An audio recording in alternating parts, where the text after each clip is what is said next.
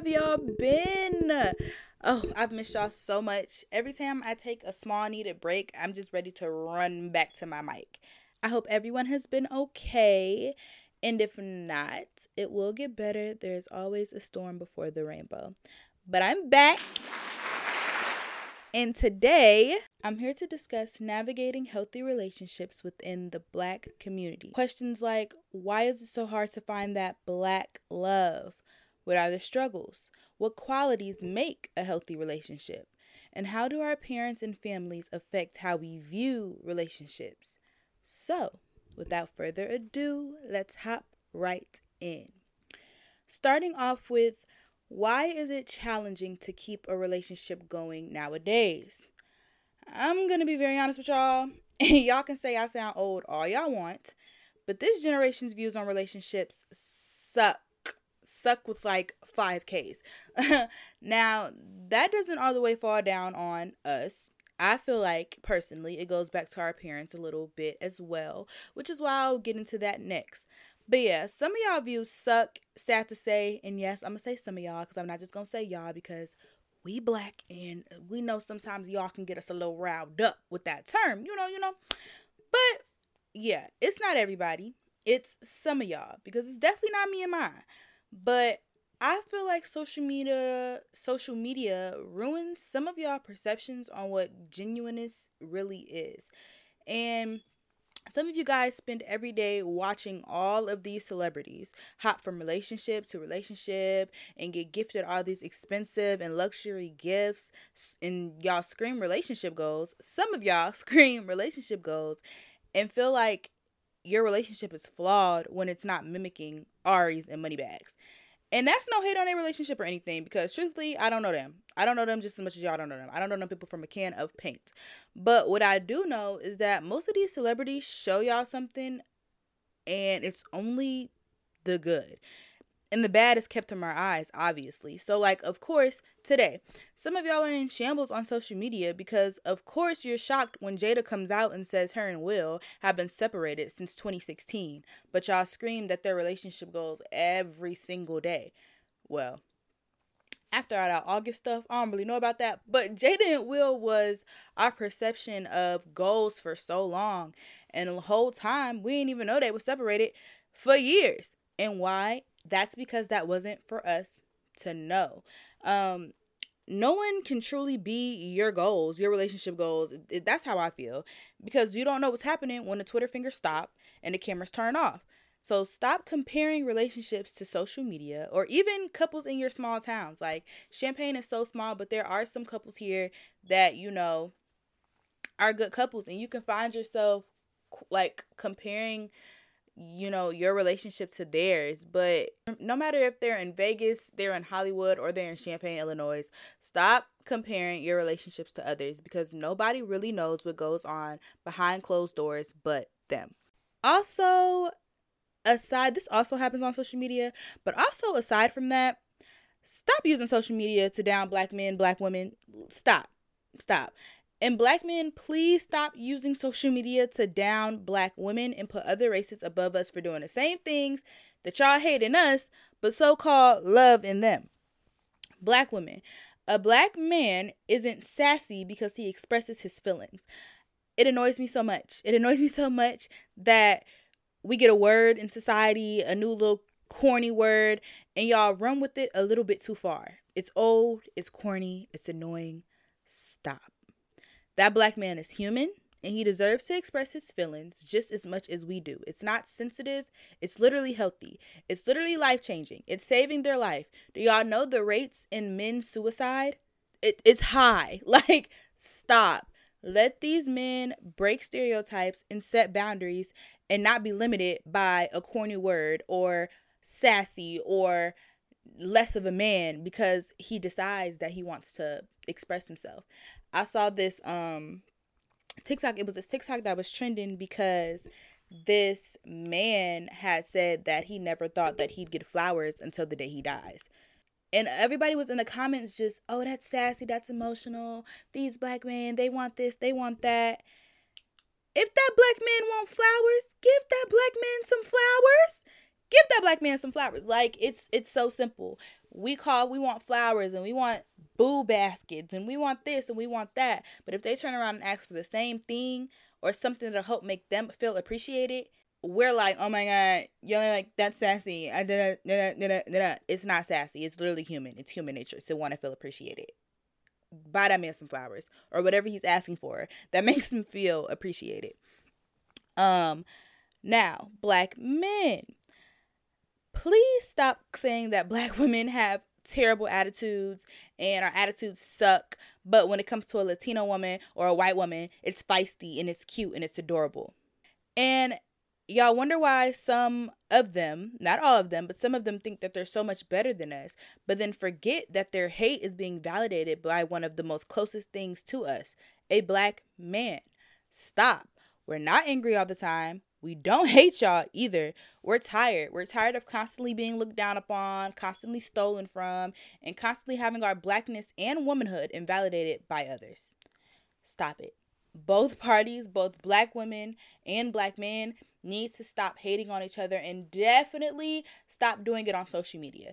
That's what makes it so hard for black love to prosper because black men are over here like, well, I don't want a black woman. Black women are this. Black women suck. Black women this. Black women that. I want a white woman. I want a Latino woman. I want a woman from Turks and Caicos. All of this. And then black women are like, oh my God, men are so sassy. Black men are so sassy. Da, da, da, da, da, da, da, da, because you're running with the trends of the world. Stop. It's not cute. It's corny. Again, and it all leads back to social media being the reason why relationships, black relationships nowadays, are falling terribly. Stop letting social media dictate your love life. You're going to do that and you're going to be miserable. So stop. Okay. um moving on. Now, remember when I said earlier that our parents also play a part in this too? This is honestly one of my favorite topics that I'm going to touch on with y'all today it's it's my favorite. And you'll probably understand why, or maybe you won't, but here we go.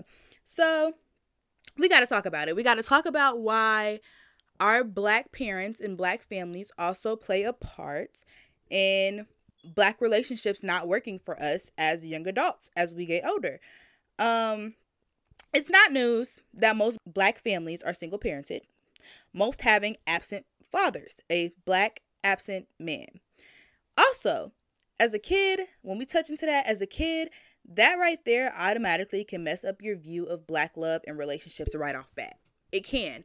Being a child and growing up with a single parent, whether that's a single mom or a single dad, growing up with a single parent and then wondering why that other parent didn't want to step up, that's your parent. That's like one that's the first person you meet when you come out the womb knowing that they're not there and then like hearing your other parent's side of like what happened or why they're not there and this down the third and however that is told to you that can automatically mess up your perception of what a black woman really is or what a black man really is because that absence is there and you have no reason to know why that absence is there but based on what other people tell you or if they are absent but there if you know what i mean you know what i mean and you get to see them act how they act in their glory and you're like oh my gosh i hate them for this. That can automatically mess up your perception of what a black man and a black woman is. Off bat automatically because you have the absent parent and it's not news that that's literally the stereotype in black families like that's it's here and it's real most black children grew up grow up with one parent and whether that's mostly a black man or it is a black woman at times like it happens but um that's not news. I can attest. And a lot of other people can attest as well. Also, another thing, if you grew up with a single mom as a girl, I'm sure she was probably strict, prohibited you from dating, and her reason was always because boys want nothing but sex and you cannot trust them. we'll get into that. Some of us in black families have never been to a wedding. I'm 20, only been to one wedding. I was like 10 and I don't remember a thing. Nothing. Not a thing. I look back on the pictures and only thing I could think about is how much I didn't even like the dress that I was wearing. I'm 20 and I've only been to one wedding. And I cannot truthfully tell you that I see another wedding coming into my black family anytime soon. What does that tell you? Some of us grow up around male family members that if you're a male, 9 times out of 10, they tell you not to settle down and be and don't be loyal. If you're a female, you overhear this and it screwed up your image of black men. because another black man or black men were telling a young black man to grow up and dog black women and women out. And you as a young black girl are hearing this like, dang. Why why why you why y'all programming and teaching them to dog us out? I don't I don't find that very fair. Um and then if you want to reverse it and say, you know, some of us also grew up with female family members and as a female, they grew up telling us boys only want one thing. Don't trust them. They only want sex. They only want to get into your panties. Nothing's open past 10 o'clock. All of that, all of that, all of that. And if you're a male, you overhear that and you think, dang, well, if they're going to already program them to think that way, we might as well make that true anyway. You you see how all of this all of this comes to a circle and comes around. Moral of the story, almost every black young adult can relate to at least one to two of those things, if not all of those things. And if you can't, in my opinion, you one of the lucky ones in that aspect. You you, you are.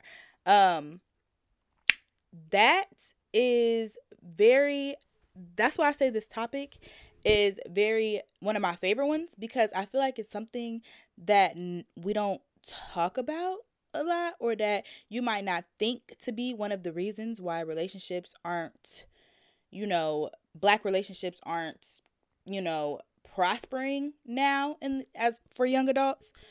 Because we sometimes have to think past what we see and go back to the roots of what we know like dang my mom was telling me when i was only 12 years old that i don't need to date because men are go- boys aren't going to want to do anything but get in my panties. What what and stuff like that it's to me it's unintentional programming because we have to cut our parents some slack like i love my mom so even though she did do some of these things or say some of those things i don't think she was programming me to like want to grow up and be like, oh my God, black men only want to get in my pants. Let me stray away from black men. But it's unintentional programming and it's something that goes with us as we continuously grow. And it's a constant reminder that black men aren't to be trusted and black women automatically think that black men aren't anything but liars and sex lovers. So, you know, growing up with those things, it, it shapes a part of our brain, whether it's a small one or whether it's a big one. It's still something that shapes the young black brain of a little boy and a little girl. And it makes dating hard, no matter the age. And it's something we need to stop telling little black kids going forward. Because it's ways to warn your child of heartbreaks and non fairy tale relationships without making them believe that every potential partner in their path of love will be automatically not worth it. So, next up, we have my top five takes on what makes a relationship healthy. I talk about it a lot of time. If you follow me on social media, I'll say like what I feel like, you know, makes a relationship healthy, especially a black relationship, things like this. But here are my top five takes on what makes a relationship healthy. For number one, oh, and some of these are combined. Well, most of these are combined, except for the last one. So, yeah. For the first one, two goes into these it is communication and understanding. If you know me, if you know me, you know that I scream to the rooftops that communication is the number one aspect in healthy relationships and environments, no matter the dynamic, platonic or non platonic, personal or non personal, a best friend or a boss. In order to keep a dynamic and environment healthy, you have to be able to communicate things you feel. You have to. You have to. Holding things in will do nothing but let it negatively build up. And we all know everything erupts eventually. And when it erupts after being held in for so long and its negative energy, it's not pleasant it's not pleasant at all. Um so yeah, communication is the number one aspect in healthy relationship environments that I can preach. It's it's my favorite. It's my favorite. But alongside communication though, you also have to have understanding. And I recently realized this within, you know, my own flaws because everybody has flaws and you have to be able to admit when you have them I have them. And, you know, in my own flaws, I've realized that I have to have the um, ability to understand just as much as I have the ability to communicate. Because understanding is being receptive to what the said person is communicating and expressing to you because that's how they feel period and vice versa. If i'm explaining how i feel to someone whether that's a best friend a person uh, you know a boss my mom my boyfriend whether who i'm expressing it to what i'm expressing i want them to be taking that in. And no matter if you agree or you disagree or you understand where i'm coming from the respect is to understand that that is how i feel and being like okay that's how she feels. Let me receive that. And let me, you know, listen to her and talk to her and communicate with her about this. And vice versa. You have to be able to like be receptive and understanding to what somebody is telling you, especially if they if it's their feelings because you can never tell someone how to feel. You can never tell someone how to feel and regardless of how somebody feels whether you agree to it or not, that is how that person feels and nothing can change how that person feels because they have a right to feel whatever way they feel. So you just got to understand it. You just got to be receptive. And if you don't agree, y'all can communicate about it. If you do agree, period. You know, but it's really not about agreeing. It's about being receptive and being able to understand where a person is coming from just as much as you can communicate. You know? So yeah. Um next up um this is also a point that has to vulnerability and honesty. You have to be able to get personal with your partner. And it's not easy, especially when you talk about discussing traumas and triggers and, you know, things that may be hard for a person to express, but it's needed. It, it's really needed. And it doesn't have to be all at once. It's okay to expect and ask for patience when having to become very vulnerable with someone. And you don't have to give your entire story on date three. You know, you don't got to be like, oh my gosh, here's my trauma on date three. But in the long run, no one can know what makes you tick and what makes you shut down if you don't express it all. And if that can't happen, that means no one can know and learn how to properly love you if they can't know what makes you tick. And if they can't know what makes you shut down, they can't properly love you. They're going to be walking on eggshells. And nobody wants to walk on eggshells, especially not in a relationship. And it allows your partner to learn the nitty gritty parts of you, you know, and it helps to it helps them to learn how to cater to you when you're triggered and when you're hurt. Alongside learning how to love you, it it, it helps them learn how to comfort you. Like when I know what makes you tick and I know what triggers you, I it automatically come like comes with that how to comfort you and how to bring you back, you know, to a calm state when you're up in the air because of whatever just happened to you, whether I did it or somebody else did it. You know? Um and if you find yourself with someone that you fit with and you don't see yourself wanting to go without, this aspect is definitely important. Um, because if that's the person that you can envision spending your life with, you have to allow yourself to become vulnerable and pour out into this person just as much as they as they have to want to pour out and you know become vulnerable with you. So yeah. Next, I have spending actual quality time together with your partner and getting to know them. Um, I love this one just as much. I feel as if there's a misconstrued description on what spending time together for real really is.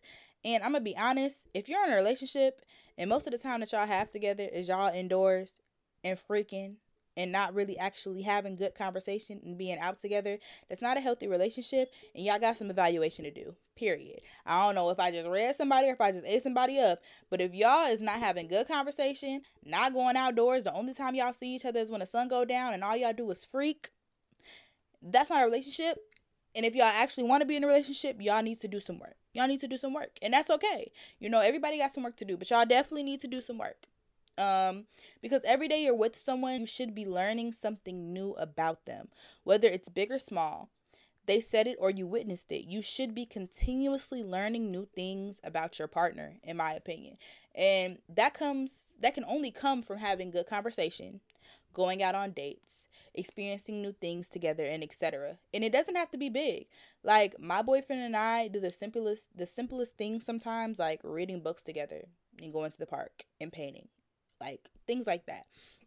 Um, they're simple things, but they're so big because the alone time that you get like allows you to grow together and grow closer together with your partner and it opens the door for you to learn more about each other and to bond more, you know?